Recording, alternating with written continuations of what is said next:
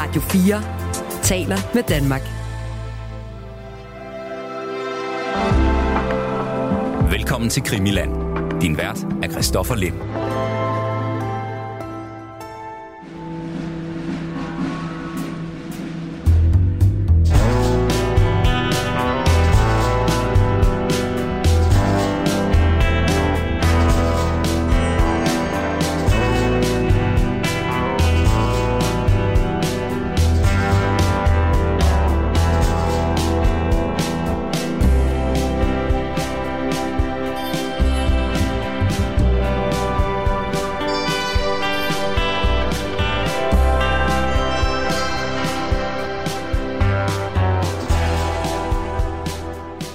Skal nu i det her afsnit til at se på, øh, på mafiaen igen. Det skal jo lige siges, at hvis man øh, hører med på, øh, på FM, hører med live, så, øh, så kan jeg sige til, hvis man ikke hørte med sidste uge, så, øh, så handlede det om, øh, om mafiaens mulige involvering i øh, mordet på JFK. Og mafiaen spiller sådan lidt sammen med, øh, med CIA, hvis man taler videre om, øh, om det her som en, øh, en konspiration. Derudover så har vi også haft ret meget fokus på Jack Ruby, det mand, der skyder Lee Harvey Oswald to dage efter han øh, måske har øh, skudt og dræbt øh, John F. Øh, Kennedy. Og denne her Jack Ruby-person, han er ret så interessant.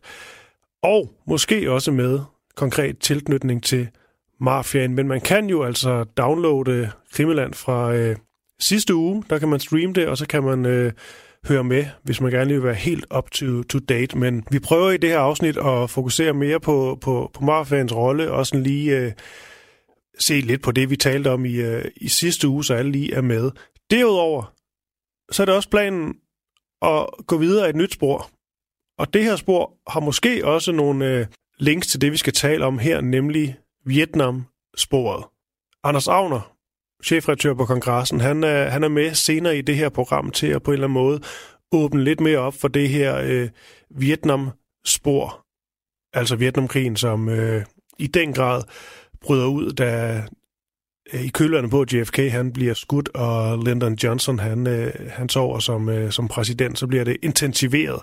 Denne her øh, krigsdeltagelse ved USA meget mere aktivt bliver en del af, af krigen, og ja, selv går i går i krig. Det kan man vel godt sige, Brian Sauber, og hej til dig. Goddag, goddag. Ja, man kan vel godt sige det her med, at øh, vi kommer ind på det senere, men bare lige for at åbne den op helt kort, øh, at øh, Vietnamkrigen, den bliver mere til sådan en regulær krig for USA, efter at JFK han bliver skudt. Altså, der er forskel på øh, tiden før og efter. Det er i hvert fald forbløffende, hvor militaristisk USA bliver efter JFK's død. Jeg mener, det store debatemne, det er om, selvom JFK ville ud, det har vi noget materiale, der viser, det var, om han kunne modstå det pres, der vil være fra, fra visse dele af det øh, politiske spektrum, og hæren og CIA og så videre, om han kunne have modstået det pres for ikke at gå ind og, og redde Sydvietnam, som var på, ja, på randen af nervesområdet på det tidspunkt. Men vi lader den lige, øh, vi skyder den til hjørne sådan i de næste øh, 25 minutters øh, tid, sådan, øh, sådan godt og vel. Nu må vi se. Men vi vil gerne lige se lidt mere på, øh, på mafiasporet nemlig, og jeg har en idé om det, vi bliver ved med at vende øh, tilbage til.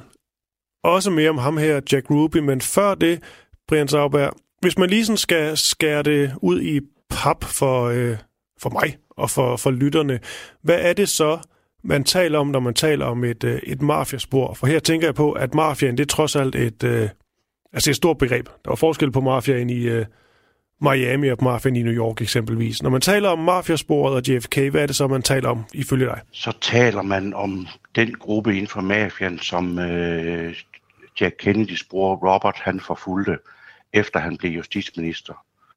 Og i øvrigt også den justitsminister i amerikansk historie, som måske egentlig havde tilrendet som mest mulig magt. Og som sagt, sagens kerne er, at efter øh, John Kennedy øh, kom til magten, så øh, indledte øh, Øh, Robert Kennedy et kolossalt angreb mod mafian. Og det, det vi så taler om, at var det grunden til, at, øh, at øh, mafian måske var involveret, det var, at man ville sikre sig, at Robert Kennedys angreb, de, øh, de stoppede, fordi han, var, han fik virkelig mafian til at bløde. Mm. Det vi også har været på, det er jo det med, at, øh, at det, er jo, det er jo rigtigt nok, han ligesom indleder denne her øh, war on organized crime, men at øh, det måske trods alt mere er brugeren, altså Robert Kennedys, øh, man kan sige, mission, end det egentlig er øh, JFK's. Det er der lidt forskellige øh, tilgange til. De startede faktisk begge to allerede i slutningen af 50'erne med at ville øh, gå til mafian. Så var det bare som om, at øh, JFK fik andre, andre spor, han gerne ville øh, gøre noget i forhold til politisk, mens broren, som sagt, øh, Robert Kennedy, fortsatte det her såkaldte korstog mod, øh, mod mafian. Mm. Og øh, ja. nu sidst, der havde vi jo nogle store navne i spil, og øh, en vi så ikke nåede at, at komme omkring, det var en, øh, en gangster ved navn Carlos Marcelo. Mm. Ham er vi nødt til at komme forbi, hvis vi skal kan være selv bekendt og have og beskrevet mafiasporet.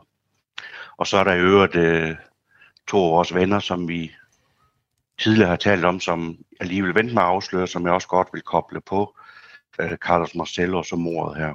Nu ved jeg, du er ret vild med de der citater øh, i forbindelse med den her øh, sag, og Carlos ja. Marcelo var, så vidt jeg husker ham, som øh, sagde det med, at, øh, at hugge hovedet af hunden, så sikrer man sig, at den hverken kunne bide eller lover.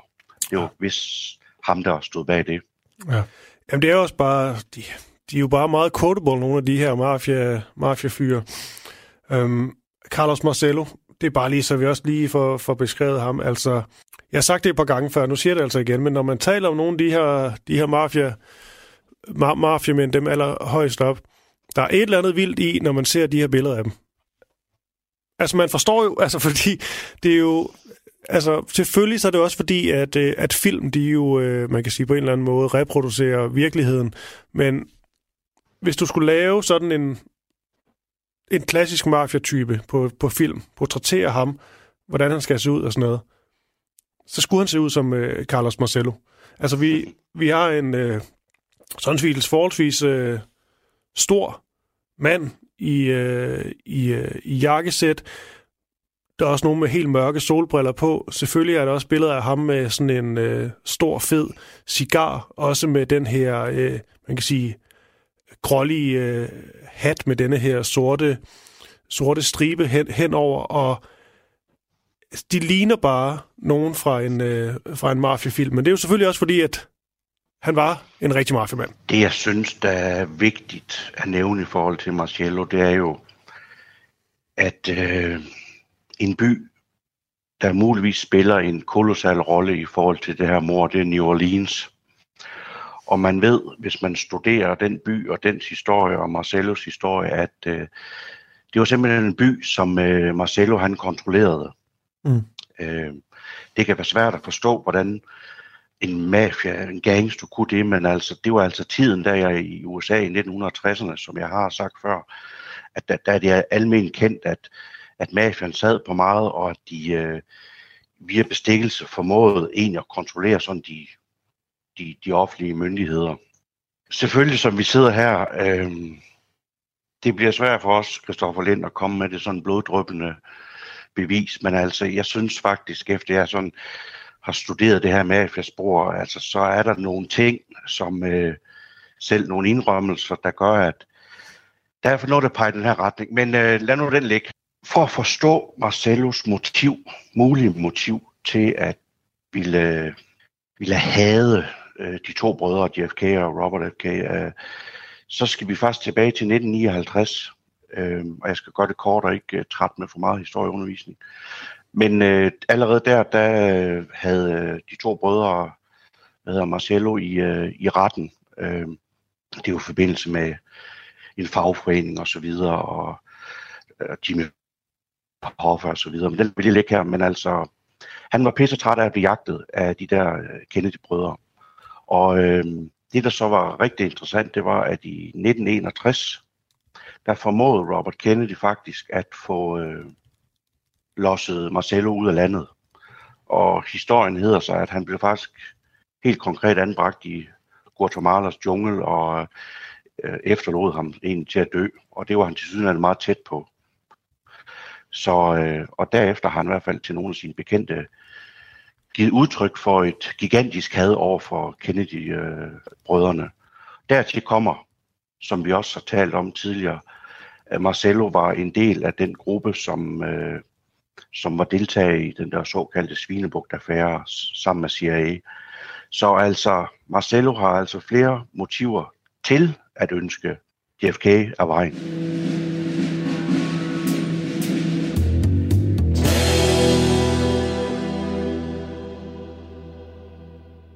Men det betyder vel også, at der når man taler om mafiasporet, vel flere sådan i, øh, i, øh, i spil. Vi talte, vi havde nogle andre navne på, på banen øh, sidst, også en, øh, blandt andet en, en, øh, en mafiaboss, som ligesom vil sige dødsleje, som man siger, at det, øh, at det var ham, der stod, øh, stod bag mordet.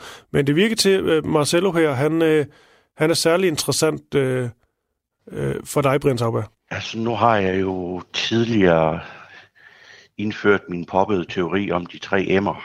Han havde i hvert fald motivet. Han havde også midler og muligheder. Og som vi også vil komme ind på, han havde i, i en vis grad også mulighed for mørklægning. Mm. Og øh, jeg ved ikke, om vi skal så koble de to personer på nu, som er temmelig vigtige. Øh, de lægger i klar forbindelse til, øh, til Marcello-vinklen her.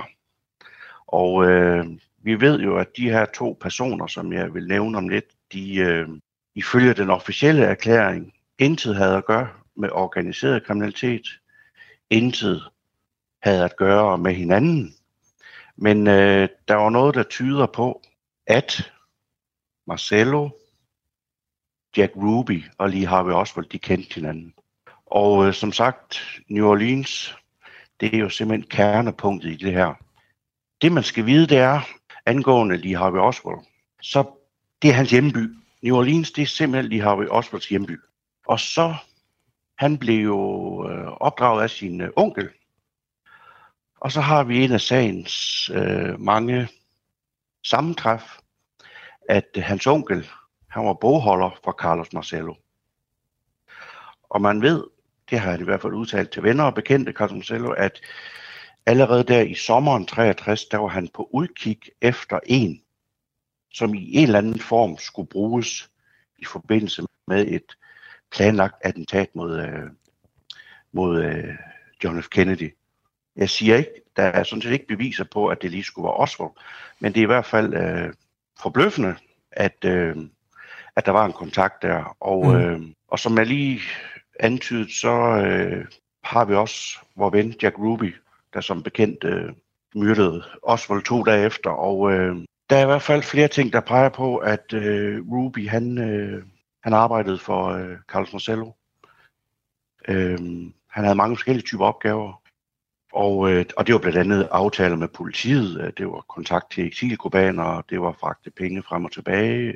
Så øh, noget peger i retning af, at både Oswald og Ruby arbejdede for Carlos Marcello. Og grunden til, at vi tror det, det er, at efter jeg sådan har søgt lidt på det her, så, så kan jeg nå frem til 22 personer, som hævder at have set de tre sammen. Selvfølgelig ved vi jo, man kan tage fejl som øjenvidne, mm. man kan have lyst til at lyve, man kan mange andre. Jeg siger bare, når vi har at tale om 22 personer, så synes jeg da lige, vi skal... Vi kan ikke sådan helt sparke den, sparke den til hjørne, som, du, som, som udtryk, du bruger der. Ja, men der er jo ikke nogen... Øh, alt det, vi nævner her, det er vel ikke noget, som øh, ligesom bliver udfoldet i, øh, i Warner-rapporten, sådan overhovedet, eller hvad? Delvis. Ja. Dels så er der faktisk nogle af de her personer, den, nu kommer vi ind på den der rapport senere, ja. kan vi nok ikke undgå, og der er faktisk nogen, der er jo vedlagt 26 bind til den rapport, og der er faktisk nogle af de her øh, udtalelser med i nogen grad, de selvfølgelig klogt havde nær sagt øh, spredt ud i år 26 bind, så det er måske 10 personer i hele verden, der har læst de 26 bind, men øh, mm. rapporten uanset den faktisk har nogle af de kilder med, når frem til det modsatte af det, jeg siger her. Fuldstændig. At der ikke var nogen øh, kobling mellem dem? Fuldstændig. Så jeg står jo her i min skinbarlige nøgenhed og påstår mm. noget helt andet. Altså jeg baserer, der er kommet nogle dokumentarer og nogle film fra personer, som kendte Marcello, og øh, også sådan bare lidt en, en, en, en pussy ting, det med, at der er faktisk flere med italiensk blod i årene, der netop har studeret den her sag, og, og med kendskab til indermiljøet har, har fremlagt de ting her, som jeg sidder og, og påstår. Mm. Men jeg synes, det er interessant. Det er da også øh, vildt interessant, og det skal lige siges, Brian Sauber, øh, at du er ikke den eneste, der har øh, fundet det her særlig interessant. Altså, det er bare at gå ind på Amazon, der kan man finde øh, op til flere bogtitler, øh, der bare hedder eksempelvis øh, Carlos Marcello, The Man Behind the JFK Assassination. Der er også en øh, Mafia Kingfish, der også linker øh, ham med JFK, de er sammen på, på forsiden. En, øh, en bog, der tager udgangspunkt i, at øh, Lee Harvey Oswald, han blev øh, manipuleret og, øh, og, og udnyttet. Så, øh, så det er virkelig noget, der, øh, der har interesseret folk derude, og sikkert stadig øh, gør til en vis grad. Men jeg sidder og tænker en ting. I forhold til, øh, til det her link, og så til at sige Lee Harvey Oswald. Der er jo et eller andet i planen, jeg ikke helt forstår. Eller også er jeg bare ikke øh, kynisk nok anlagt. Men hvis vi nu siger, at han ligesom bliver øh, øh, udvalgt til at skulle øh, skyde præsidenten sammen med, lad os sige, øh, nogle andre, så bliver lige Harry Oswald taget. Vi kan også sige, at han ikke har skudt ham, men han bliver brugt som, øh, som søndebuk, et eller andet. Men han i hvert fald ligesom er blevet bestilt af Carlos Marcello øh, på en eller anden måde. Altså, hvad er der ligesom i det for Lee Harvey Oswald at skulle skyde en præsident, eller være på, på gerningsstedet, blive, øh, blive, blive fængslet, og så blive, blive skudt af en anden af Carlos Marcellos mere end to dage senere? Jeg tænker, der er ikke meget, øh, han får ikke meget ud af det, vores kære ven. Nej, det har jeg selvfølgelig også spekuleret over, og øh, jeg kan nok bringe flere tilgange i spil. Altså, for det første så tror jeg ikke, at Osvald var helt klar over, hvis han deltog, på hvilket niveau han var. Det er så en side af sagen. På den anden side, eller en anden vinkel kunne være, at man ved jo, når at CIA og mafian tidligere samarbejdet om snigemord både i USA og uden for USA, så har man, havde man jo, det har jeg vist nævnt før, en manual til, hvordan man finder en, en søndebuk. Øh, så øh, jeg tror, hvis vi antager, at Oswald var en del af det her, så, øh, så tror jeg ikke, han har været helt klar over, hvad hans rolle har været. Mm. Øh, og han var jo en pussy person, fordi han færdes jo de her ja, mærkelige kredse med mafia, med øh, højredrejede folk, CIA-folk, øh, høje, ekstreme. Øh, og øh, jeg tror også, at den, det liv, han har haft, nu skal vi ikke blive psykologisk, øh, men han har haft et behov. Det er egentlig også det, Warren-kommissionen siger. Vi når så bare frem til forskellige øh, konklusioner, men mm. han var en person, der søgte noget, øh, noget bekræftelse og videre, ved at blive svigtet af sin far og så videre, at øh, jeg tror, han havde brug for som mennesker og følte sig som en del af noget større. Som sagt, det er en fjernanalyse, og den skal vi passe på med. Du lytter til Krimiland på Radio 4.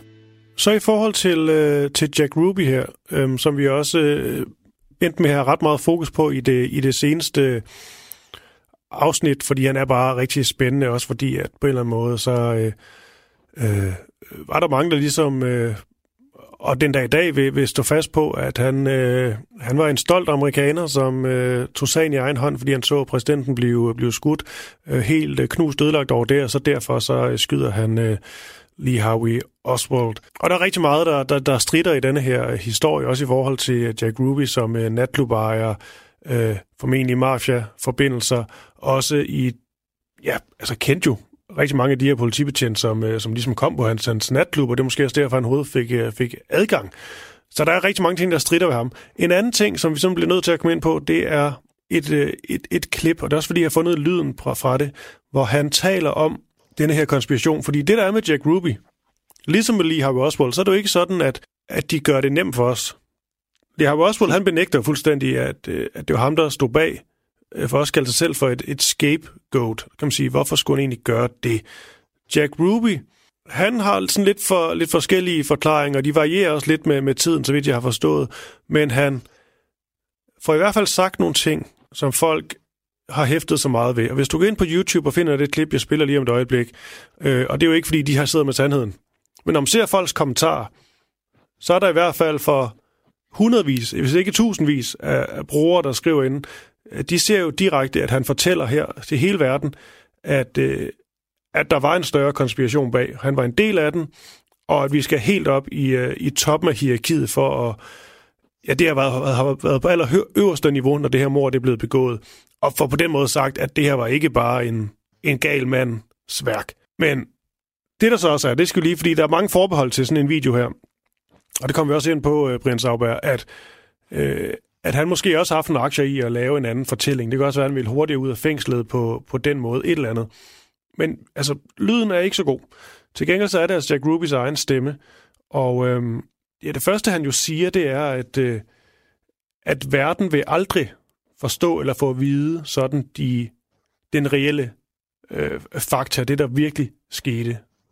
Og det er jo vid- vidunderligt mystisk sagt, men lad os lige prøve at høre om her. The world will never know the true facts what occurred, my motives.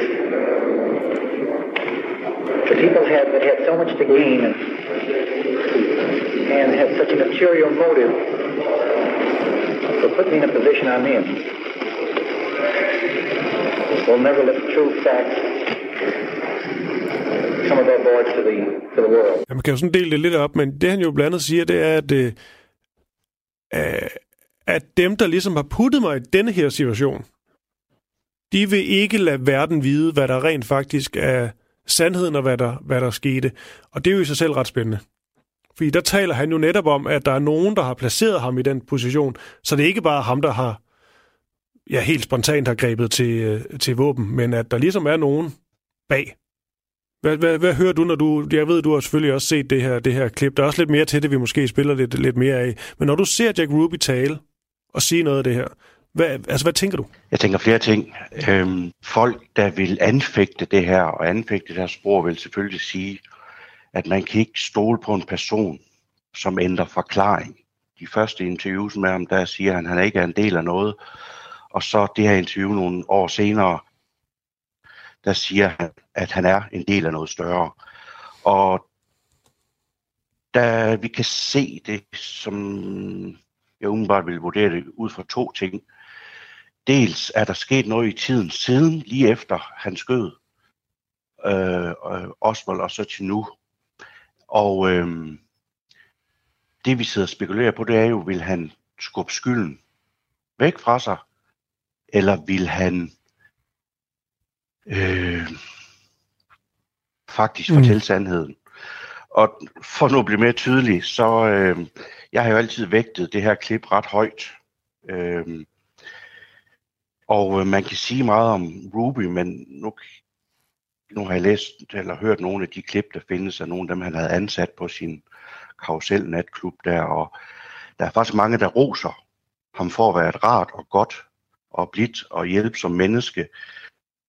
Øh, man kan sikkert finde en masse øh, lort omkring ham, men øh, jeg tror faktisk, han øh, taler sandt her, og han er parat til at, øh, at sige sandheden, samtidig med, at han jo gerne vil have en retssag. Han havde jo, ved den første retssag blev han jo dømt, og så blev han hurtigt sådan benådet, i hvert fald nogle år. Mm. Og han står jo over for en stor retssag, hvor at, øh, han jo håber, at han kan blive flyttet fra Dallas til, øh, til Washington, fordi han lidt mystisk siger, at han føler sig i fare i Dallas.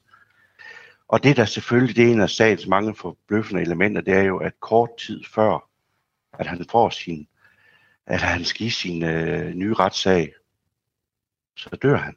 Mm. Og igen, så vil tilhængere af Warren-rapporten og des lige jo sige, jamen det var tilfældigt. Den her sag har desværre bare så mange ja, uregerlige elementer. Øhm, og det er i forhold med, at han følte sig i fare, det er jo egentlig bekræftet af flere vidner, som besøgte ham i cellen, der sagde, at han fik det dårligere og dårligere. Og han påstod over for dem, at han var under noget lægelig behandling. Det havde lægerne vurderet. Og så er der nogen, der så mener, at øh, den behandling og de indsprøjtninger, han fik, de var med til, og at han omkom. Mm. Men som sagt, vi har nogle vidner, og dem kan man også finde på, på YouTube, der siger, at da de besøgte ham, der påstod han over for dem, at Han forstod ikke den behandling, han fik. Det, det er sådan det ikke. Men om øh, han bare gjorde sig interessant over for to af hans nærmeste, det vil nu undre mig. Hvorfor skulle han bilde dem ind? Jeg har lige et, øh, det er simpelthen en lynklip, men det er bare øh, en del mere fra det interview. Fordi der bliver han spurgt ind til, de her personer, som du taler om, han nævner netop ikke nogen navne, men de personer, som har været en del af en konspiration, som du så også har været en, øh, en, en del af, altså øh, det her netværk, som du på en eller anden måde arbejdede sammen med, det er jo nok det, han sådan hentyder til. Øhm, har, har de været i sådan high positions, altså har de været højt op i, øh, øh, i hierarkiet? Så jeg tænker bare lige at spille det, det spørgsmål bliver stillet, og så hans svar. Så må høre, han siger eller nej. Are these people in very high positions, Jack? Yes. Ja. Are these people in very high positions, Jack? Yes. Det er jo klart tale. Og det er vel første gang, sådan for alvor, at den nye præsident drages med ind i det her. For som jeg hører klippet, ser mm. klippet, så forstår jeg det som om, at Lyndon B. Johnson ved noget om det her. Og det er sikkert også et spor, vi kan vende på et tidspunkt, men øh, når han siger high places, så er det jo netop, hvem stod for, hvem var i spidsen for efter, efterretningstjenesterne, øh, hvem var i spidsen for militæret, øh, hvilke politikere var involveret, og det er så her Lyndon B. Johnson. Han siger senere hen, at øh, jeg vil gerne ligesom korrigere, hvad jeg sagde om, øh, om vicepræsidenten. Øh, så bliver jeg spurgt, øh, vicepræsidenten, så siger han ja. Da jeg nævnte øh, Adlai Stevenson, så siger han, hvis han havde været vicepræsident, så ville der aldrig have været et mor på, øh, på præsident Kennedy. Kan du, øh, hvad udleder du af det? Det er også første gang, jeg sådan sætter nogle navne på. Jamen, vi sidder jo hele tiden her og skal med et fint ord vidneværdsæt. Og jeg kan egentlig også... Nu har du set klippet og hørt det. Jeg har hørt og set det mange gange. Og det er ikke for at kaste bolden over på din banehalvdel, men hvad, hvad er din mavefornemmelse? Ja, mavefornemmelse, det, det ved... Altså, det... Jeg synes, jeg synes faktisk, den er svær, fordi det der jo også er, det er jo, man, øh, og igen, det er jo svært med sådan en psykologisk profil, men det er jo også, at, øh, at han kan jo også have gjort sig selv, forsøgt at gøre sig selv mere øh, interessant. Altså på en eller anden måde også øh, få skabt et, øh, et navn. Han har jo set, hvordan det her det har ryddet øh, alverdens øh, forside, og så måske øh, netop øh, kørt den op, som om han har været en del af en eller anden stor øh, konspiration, og som om, at han øh, har haft nogle, øh, nogle kontakter, han måske i virkeligheden slet ikke har haft. Det gør også ham mere interessant, og gør hans eftermæl ekstra spændende. Han lægger sådan nogle mystiske spor ud. Men jeg synes også, der er noget, lige det sidste her, noget meget konkret interessant i, at, øh, at han jo laver et, et link til, at der var nogen, der havde nogle helt klare aktier i, at øh, Johnson han skulle tage over i stedet for Kennedy. Det er jo det, jeg hører. Præcis. Men så hører jeg også noget, så sidder jeg og tænker, så sidder jeg og tænker på Vietnamkrigen lige pludselig. Og det ved jeg ikke, om er et, er et stretch. altså, vi kan komme med mange kommentarer. Jeg vil bare slet ikke sige, øh, det er en modig mand, der tør udtale sig sådan der. Ja. Og øh, Men jo måske også mand, der ikke har så meget at tabe. Hvis vi nu siger, at han rent faktisk er, at det ikke har haft noget, der er ikke noget mystisk i det, han rent faktisk bare er pissesyg, øh, og han er døende på det her tidspunkt. Det er vel også en mulighed, at han også ligesom siger, altså, har intet at tabe. Så kan man sige, så, så på den ene side, så kan han også bare sige lige, hvad fan han har lyst til. Øhm, også selvom han måske ikke kan holde i virkeligheden. Men på den anden side kan man så også sige, han kan også netop sige sandheden. Det er det, der gør det så svært, ikke? Altså fordi han netop ikke har noget at tabe, og hvorfor ikke bare komme ud med det hele? Altså til det vil jeg sige, øh, jeg synes faktisk, det er en begavet pointe, du kommer med, at øh, og også en, en holdbar en med, at på det her tidspunkt, der er det måske en mand, som du siger, har han noget at tabe. Så øh, ja, igen, det, det bliver meget spekulativt, øh, hvad vi skal lægge i den udtalelse. Som sagt, så, så lægger jeg noget i den. Øh, dels, at han, som jeg jo tror på, at det var nogen på, øh, på de øh, højsæder i det amerikanske samfund, som, som var involveret i det her. Så jeg ser det selvfølgelig som et pålideligt klip, øh, som, mm. øh, som faktisk peger retning af en øh, sammensværgelse. Lad os lige høre... igen, det er spekulativt. Ja, lad os lige høre det, øh, jeg, det klip, jeg lige refererede til, fordi der kom også et svar til, til sidst, en også bare for lidt, øh, få lidt mere lyd på. Jeg tænkte bare, det var godt lige at prøve at oversætte lidt, fordi lyden er jo, som den nu engang er. Vi prøver lige at høre. Det er altså øh, Jack Ruby, der bliver, der bliver interviewet nogle, øh, nogle år senere. Yes, I did when I mentioned about Adlai Stevens. If he was vice president, there would never have been no assassination of our beloved President Kennedy. Would you explain again? Well, the answer is the man in office now. Ja. Svaret er manden, som er ved magten nu. Det er jo øh, det, er jo det han siger. Øhm, ham her, Adlai Stevenson, som han, øh, han nævner, han var jo netop ikke vicepræsident. Det er jo egentlig også det, han, øh, han siger her, Jack Ruby. Men har du nogen idé om, hvorfor er det lige ham, han øh, på en eller anden måde øh, øh, sætter navn på? Det undrer også mig umiddelbart. Det første, jeg tænker om øh, Adlai Stevenson, det var jo, at han, var en, han blev lidt uventet en nøglefigur under Kuba-krisen, Mm. hvor øh, vi ved, eller JFK spillede en stor rolle for at undgå 3. verdenskrig. Der havde man ikke sådan lige forventet. Han havde lidt ry for at være for blød, øh, Stevenson der, men øh, der viser han jo fra sin øh, stærke side og fik øh, gjort lidt grin med russerne over, at de slet ikke benægtede, at der var missiler. Så øh, det jeg bare mindes om ham, det var, at han var en god mand, øh, og at øh, relationen til, øh, til John Kennedy var, var god.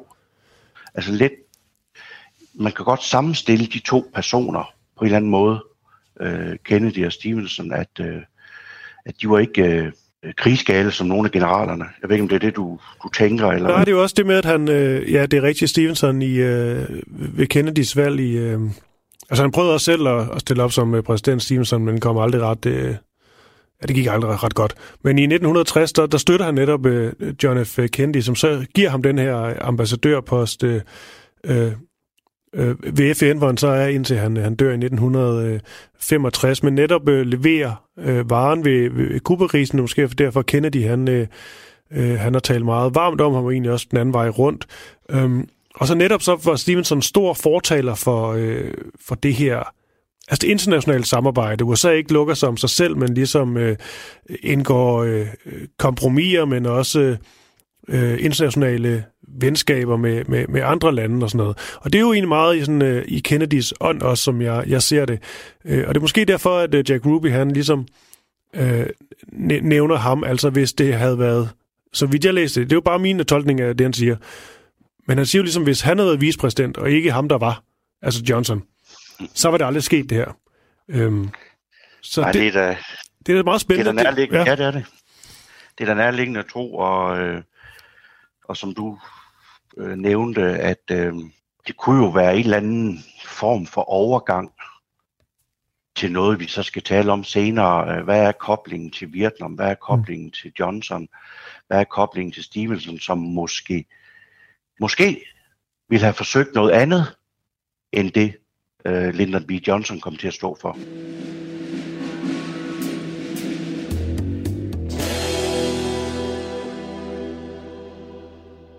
Prins Auberg, jeg tænker, vi, øh, vi skal bruge det som øh, på en eller anden måde som, øh, som anledning til at, at tale mere om, om Vietnam. Vi åbner lidt op for det i det her afsnit. Jeg har et klip med Anders Agner, jeg gerne vil spille for dig lige om et øjeblik. Og så i, i næste uge, så øh, ser vi også mere på Vietnamsbrødet, hvor jeg også har Niels Bjerg Poulsen med. Men altså, det er jo sådan, nu har vi også nævnt øh, Carlos Marcelo her, øh, som måske har nogle konkrete links til både Lee Harvey Oswald og Jack Ruby, og måske også havde en, øh, fra hans perspektiv, gode grunde til at slå en præsident øh, Kennedy ihjel. Og på en eller anden måde virker det jo lidt vildt at parkere den her, fordi der er jo mere i det her. Men vi- kan også, altså vi kan heller ikke bare lave 20 afsnit om mafiaen. Så på den måde kan vi måske Altså- også vende, vende tilbage til det. Jeg ved ikke, hvad tænker du, Rian? Kan du leve med det? Det kan jeg sådan set godt. Jeg synes bare, at vi skal holde fast i, at øh, apropos indrømmelser og tilståelser, som jeg vist nævnte tidligere i programmet, så har vi en, en tilståelse fra Carlos Marcello. På, på et tidspunkt, han var i spillet flere gange, der fortæller han en, øh, en person om, at han var involveret. Det viser sig så senere, at den person, han fortæller det til, var en FBI-informant. Jeg kan ikke huske, om vi fandt ud af, om det hed informant, men øh, han har altså, og vi har en kilde på, at han fortæller, at han var involveret. Og så er det måske også bare overordnet set vigtigt at nævne, at øh, hvis det her spor er varmt, altså så, øh, så var mafian jo en del af samfundets top, og der var sådan set bred øh, enighed om, hvad enten man var efterretningsmand, øh, var en del af hæren, var en del af erhvervslivet, var en del af mafien, så, øh, så øh, så man ikke John F. Kennedy som den rette mand på posten. Der var få i samfundets top, der ville begræde øh, JFK's øh, afgang. Mm. Det er sådan set sådan, det var. Altså, der var virkelig fælles interesse, og der var ligesom sådan en diskremens mellem befolkningen og så øh, dem på de, øh, på, på de øverste poster. Og øh, man kommer ikke udenom, at øh, mange betragtede altså øh, John F. Kennedy som en, som en sikkerhedsrisiko på mange fronter, både internt og eksternt.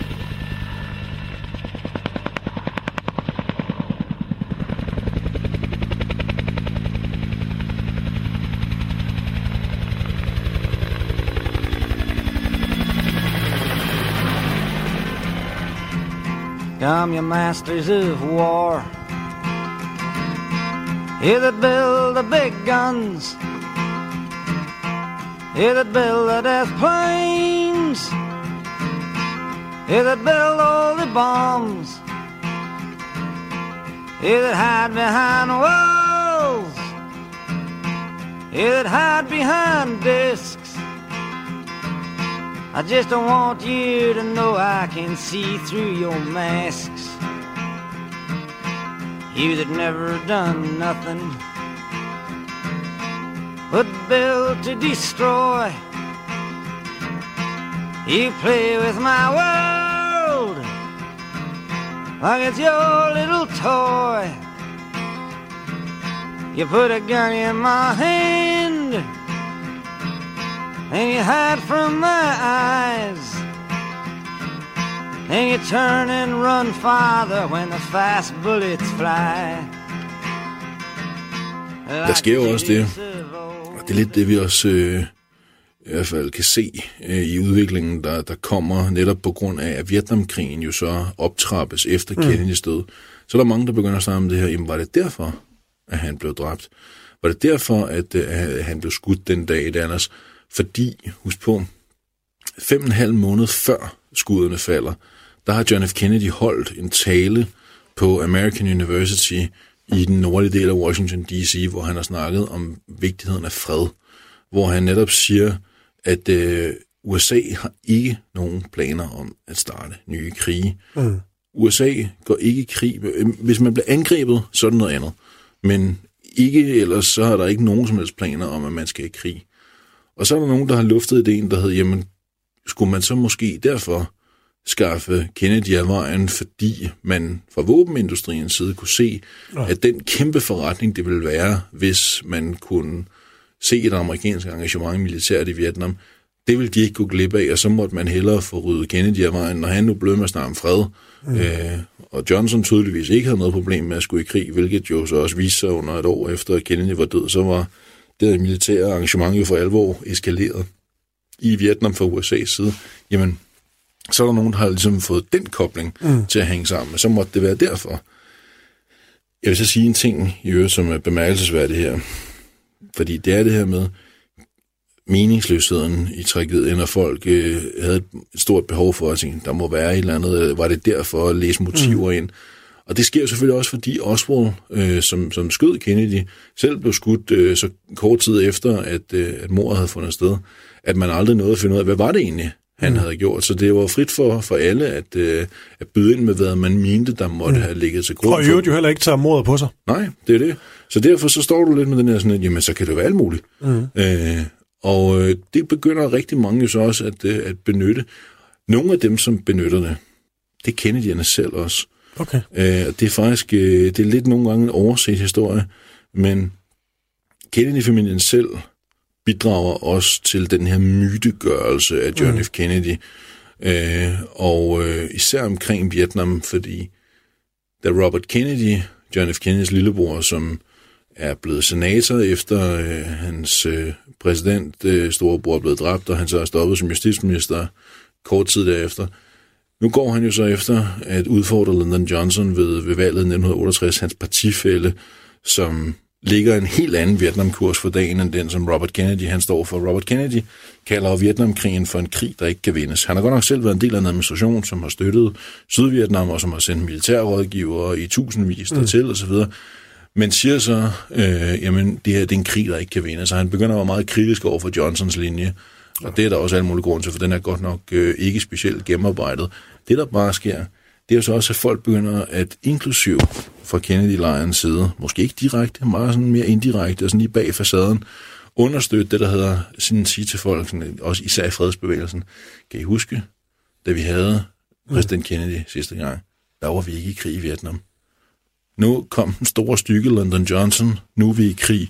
Hovedbetal af unge amerikanske soldater kommer hjem i lige poser fra, øh, fra Vietnamkrigen vi kunne få en præsident Kennedy en gang til, og så kunne vi vende tilbage til mm. fred og fordragelighed osv. Og, og det er jo noget, som også igen understøtter en del af det her med, hvorfor var det mund, at John F. Kennedy han skulle dø? Mm. Når man så begynder at snakke om, at jamen, jeg ved, om det var det. Så er vi tilbage til det med våbenindustrien og alt det her en gang til, eller havde mafiaen så derfor en hånd med ind over her. Mm. Ingen som helst, igen, dokumentation er der for, at det er tilfældet, men fordi den her modstand mod Vietnamkrigen er så stor, og fordi Kennedy havde holdt den her tale fem måneder før han dør, hvor han snakker om fred og siger, at USA ikke vil starte nye krige, så er det også noget, der igen bliver, bliver vand på den her mølle omkring, mm. der må ligge noget mere bag. Mm. Brian Sauber, altså øh, Anders Savner, han er jo inde på, på flere interessante ting. Han, øh, han mener jo ikke, at øh, der lig, ligesom ligger beviser til grund for at tale om øh, våbenindustrien eller mafiaen, eller hvem nu kan være, der, øh, der står bag. Han, øh, han indikerer jo dog, trods alt, at, øh, at der var nogen, der kunne have nogle øh, konkrete aktier i at slå John F. Kennedy ihjel, især når man ser på, øh, hvordan Vietnamkrigen den øh, kommer til at udfolde sig senere hen. Og det er jo ikke fordi, I to ligesom skal, skal skændes om, hvorvidt øh, det var Oswald, eller man kan se, om der var nogle, nogle andre, men, øh, men du må da godt lige alligevel angribe hans, øh, hans præmis en lille smule. Ja, jeg vil lige lave lidt forhistorie, fordi så kan folk måske bedre sætte sig ind i, hvorfor jeg mener, at det her er et brændende spor. Og øh, når man ser på, om der kunne være en sammensværgelse bag, så kan man se det fra i hvert fald to vinkler. Dels, øh, hvad har ifølge dem JFK gjort af ugerninger, og hvilke ugerninger frygtede man i de kredse, at, øh, at øh, Kennedy vil gøre. Og hvis vi kigger fremad, så har han jo for flere lejligheder udtalt, at han vil trække USA ud af Vietnam. Og det er vel også det, Agner han siger. Mm-hmm. Øhm, og vi ved også, at han ville øh, begrænse CIA's magt, han ville, fjerne, han ville fjerne FBI's huer. Og øh, jeg synes også, man må huske på, han har jo fået skyld for meget, John F. Kennedy, med at have eskaleret den her konflikt osv. Jeg mener, man skal have forhistorien med, at han jo faktisk arvede den her konflikt efter sine øh, forgænger. Der er jo flere, der har været fremme af JFK's nærmest og sige, de er ret sikre på, at hvis han var blevet genvalgt, så øh, USA har været ude inden for et halvt år. Mm. Og øh, det, der er yderst interessant, det er jo, at øh, selv dagen før han bliver skudt, hvor han bliver spurgt ind til Vietnam-spørgsmålet, og hvor han netop har fået de seneste tabstal fra, fra Sydvietnam, at, øh, at så udtaler han, at øh, Vietnam altså ikke værd at spille en eneste amerikansk knæk på længere. Han taler jo, Anders Savner, her om, øh, øh, og han nævner også mafiaen selvfølgelig, men, men han taler jo også en del om dem, der tror på, at, øh, at våbenindustrien ligesom havde nogle, nogle aktier i det.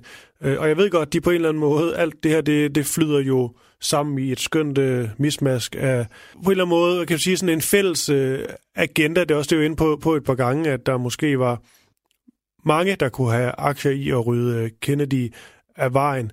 I forhold til Vietnamsporet og våbenindustrien, hvad kan man sætte på af, af flere ord til, til det? Fordi det lyder jo egentlig meget sådan, øh, mangler bedre ord, plausibelt op i mit, i mit hoved, at netop våbenindustrien, der har kæmpe magt i USA, vil have nogle ekstremt store aktier i at øh, ja, komme i krig. På det tidspunkt i historien, der var de der kredse jo fedtet ind i hinanden. Mm. Og hvis man kobler hæren og militærindustrien, og det er sådan set, nu leder vi efter beviser, men der kan man jo se i, øh, i materialet fra fortiden, at øh, folk fra hæren havde aktier i militærindustrien, og øh, militærfolk havde stor indflydelse på politikere og hæren, og øh, den tidligere præsident Eisenhower havde jo allerede advaret imod det, vi næsten i dag, 2020, kan, er sådan et forkætret udtryk, altså det militære industrielle kompleks. Og, øh, og det her, de gerne vil jo, det er at gøre det, de er bedst til, det er at slås. Og de føler sig jo, du skal virkelig prøve at forstå, hvordan de der øh, krigsgale generaler følte sig efter Kuba-krisen. De følte sig virkelig taget i, altså øh, de følte jo faktisk, at kommunisten havde vundet, og øh, at JFK havde gjort dem til grin, fordi de ikke fik lov til at gå i krig. Mm. Og øh, man betragtede virkelig John F. Kennedy på det tidspunkt som en livsfare, som en national sikkerhedsrisiko. Og det var netop, hvad Eisenhower han advarer imod, fordi så har vi pludselig ikke et, et demokrati længere, når de er så fedtet ind i hinanden, og hvor militæret spiller så kolossalt meget i den politiske i de politiske beslutninger, fordi mm. det det, øh, dem, der tror på det her spor, det er, at Johnson var, som også var fedtet ind i, i erhvervslivet og i herren, at øh, jamen, når man ikke kan adskille de her ting, så har demokratiet et problem, og det mener jeg faktisk USA. Øh, de havde et kæmpe demokratisk problem på det tidspunkt, og man ved jo, den kolde krig, jeg kan ikke tallet, sige tallet på alle de nuller, som den her krig var værd for, øh, for militærindustrien. Nej. De tjente jo vanvittige, øh, vanvittige summer. Men der er vel også nogen, der reelt set, kunne jeg forestille mig, helt højt op, simpelthen har følt, at hvis man ikke går ordentligt ind i Vietnam, så kan det her jo afføde, det er jo vel frygten for mange, denne her, man taler om sådan en snibboldseffekt, at, ja. øh, at hvis Vietnam ligesom bliver, bliver rendyrket øh, øh, kommunistisk, så vil det ligesom brede sig til, til nogle af de til nabolandene, og så lige pludselig står vi med et uoverskueligt øh, problem. Igen, med, hen, med henvisen til den her øh, kommunistfrygt, som jo er altså dybest set ekstrem i USA på det tidspunkt. Jamen, hvis vi skal, og det er jo det, jeg prøver på, og der er altid en risiko for at fejllæse, men hvis vi går ind i hovederne på de høge, der befandt sig i herren, mm. i CIA, jamen for dem, øh, der var han jo landsforræder. Og de troede jo på, det må man give dem, de troede jo på, hvis den politik, som blev mere og mere tydelig, som, øh, som Kennedy sad i det hvide hus, øh, det var jo virkelig noget, de næsten betragtede som jordens undergang og USA's undergang. Så der er ingen tvivl om, de havde klare, klare motiver til at gøre det her. Som jeg læser ham, så startede han som faktisk en sand, ægte kold kriger. Hvis man ser hans første taler, okay, der, øh, ham kan vi stole på, i hvert fald blandt, øh, blandt høgene. Men så begynder han jo simpelthen undervejs, især i 63, at udtale nogle ting, som, jeg, som har gjort, at de er begyndt at ryste i bukserne og tænke, det er ikke manden, der skal lede det her land. Radio 4 taler med Danmark. Okay, Brian Sauber, det er, det er spændende, det her, det her spor. Vi startede det, den her udsendelse med, med Mafia, gik så mere over i, øh, i et uh, Vietnam-spor. Dermed ikke sagt, skal vi lige sige til lytterne, at det her Mafia-spor, det er, det er, det er lagt ned. For, for mig at se, er det stadigvæk... Uh, ja, det hænger måske også lidt sammen, men det er for mig at se stadigvæk det, det mest interessante. Jeg synes virkelig, der er nogle... Uh, uh, også med Carlos øh, Marcelo, du bragt, bragte øh, bragt i spil her. Der er nogle interessante ting at gå ned af. Og det er også noget med bare lige bruge tiden. Lige få læst lidt mere op. Det er i hvert fald, øh, har jeg, jeg har i hvert fald planer om. Men næste udsendelse, der, der er altså mest øh, fokus, eller udelukkende fokus på, øh, på Vietnamsbordet. Der har jeg også øh, lektor ved Center for Amerikanske Studier på SDU, øh, Niels Bjerre Poulsen, med. Og øh, ja, I, I er sgu ikke helt enige i dig, Niels Bjerre Poulsen, tror jeg. Jeg mener, altså nu, nu har vi ikke optaget det nu, men øh, han er med i næste uge, Niels Bjerre. Øh, og han er i hvert fald øh, for det første lidt mindre sådan øh, Kennedy begejstret, men derudover så tror jeg også, han så nogle, nu skal jeg følge ham selv tale, men han også så nogle, nogle tegn til, at, øh, at Kennedy måske godt kunne have gjort mere sådan aktivt i forhold til denne her Vietnamkrig. Han måske ikke var så freds elskende, som, som nogen øh, senere har sagt. Men det lader vi os Niels Bjerre tale, øh, tale ud om, og så skal du selvfølgelig også med. Vi prøver jo også at få en øh, masse forskellige øh, stemmer på til at nuancere øh, det her, så må man jo selv øh, vælge, hvad man, øh, man, man vil lytte mest til. Om ikke andet, så er Vietnam, øh, ja, det er jo historisk øh, spændende på rigtig mange planer. Det er jo også noget, du har øh, beskæftiget dig indgående med. Øh, og det er jo også stadigvæk en krig, hvor jeg... Altså, der var sådan en øh, eller amerikansk dokumentar, der kom ud for noget tid siden, så havde, havde DR den i 10 afsnit. Øh, den slugte jeg. Og så fandt jeg ud af, at det var en kort udgave, jeg havde set. Men du kunne få sådan en 17-timers udgave. Og jeg var altså inde og købe skidtet, og så sad jeg og så de der 17 timer. Og jeg ved ikke, hvorfor den, den blev bare ved med at fascinere. Altså, jeg kan ikke få, få nok af at dyrke øh, Vietnamkrigen. Og det er jo på trods af, hvor, hvor, hvor frygteligt og forfærdeligt er det meste af det, og man sidder og ser de her billeder, men lige fra øh, dokumentarfilm til, øh, til alle de her fantastiske, legendariske øh, film, som ellers er lavet, lige fra øh, Platoon til Deer Hunter til, hvad hedder det nu, Apocalypse Now. Hvad er det nu, hedder? Kubricks film, den er også virkelig god. Ja, det er, det bare... Full Metal, full metal, Full Metal Jacket. Jacket, også fantastisk film. Altså, det er bare vildt, hvad den er affø- affødt af, af ting og sager, også i populærkulturen. Øh, så vi beskæftiger os altså mere med, øh, Vietnamkrigen i næste afsnit. Og så har vi et interview, vi skal tale om. Med Walter Cronkite, er det ikke rigtigt? Jo. En af de, øh, de helt tunge journalistdrenge, øh, som, øh, som har en samtale med, med Kennedy, der er ret spændende. I remember a good many uh, people who said uh, two years ago that it wouldn't last six months. A good many uh, newspapers said that. Uh, a good many local correspondents said it. Well, it's still, the war is still going. In many ways, it's going better. That doesn't mean, however, that the events of the last two months aren't very ominous. I don't think that uh, unless a greater effort is made by the government to win popular support, that, that the war can be won out there. In the final analysis, it's their war. They're the ones who have to win it or lose it. We can help them. We can give them equipment. We can send our men out there as advisors, but they have to win it, the people of Vietnam, against the communists. We're prepared to continue to assist them. But I don't think that the war can be won unless the people support the effort.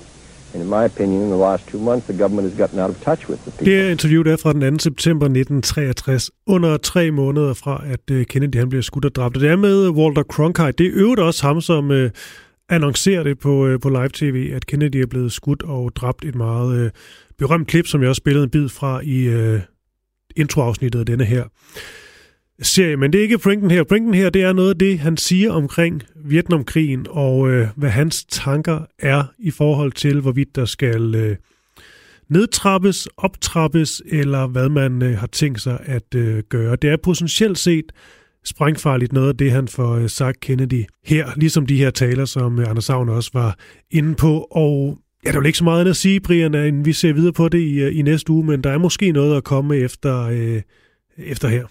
Er det et af de, øh, de meget interessante klip i, i den her forbindelse? Let me ask you one question. Is your money that good? Will it buy you forgiveness?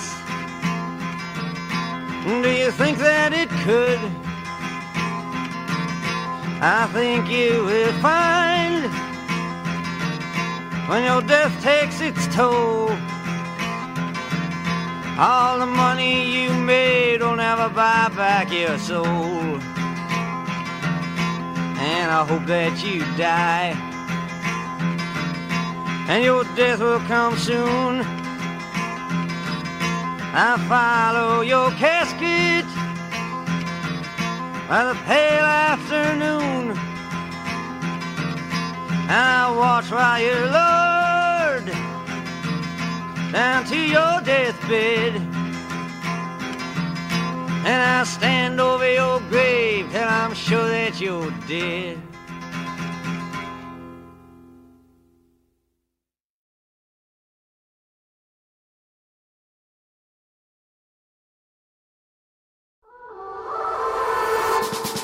John Paul George Ringo. Det er nærmest et børnerim. I årvis har man diskuteret, hvem der egentlig var den femte Beatle. Jeg synes ikke, det er helt forkert at sige, at The Beatles er en af de 20. århundredes største myter. Over sommeren sætter Beatles-nørderne Christoffer Lind og Niels Jakob Myge jagten ind på at finde den, som har gjort sig fortjent til titlen. Nu skal vi have det etableret en gang for alle. Hvem var den femte Beatle? Fra store personligheder til anonyme vandbærere, dramatiske livshistorier og tragiske skæbner.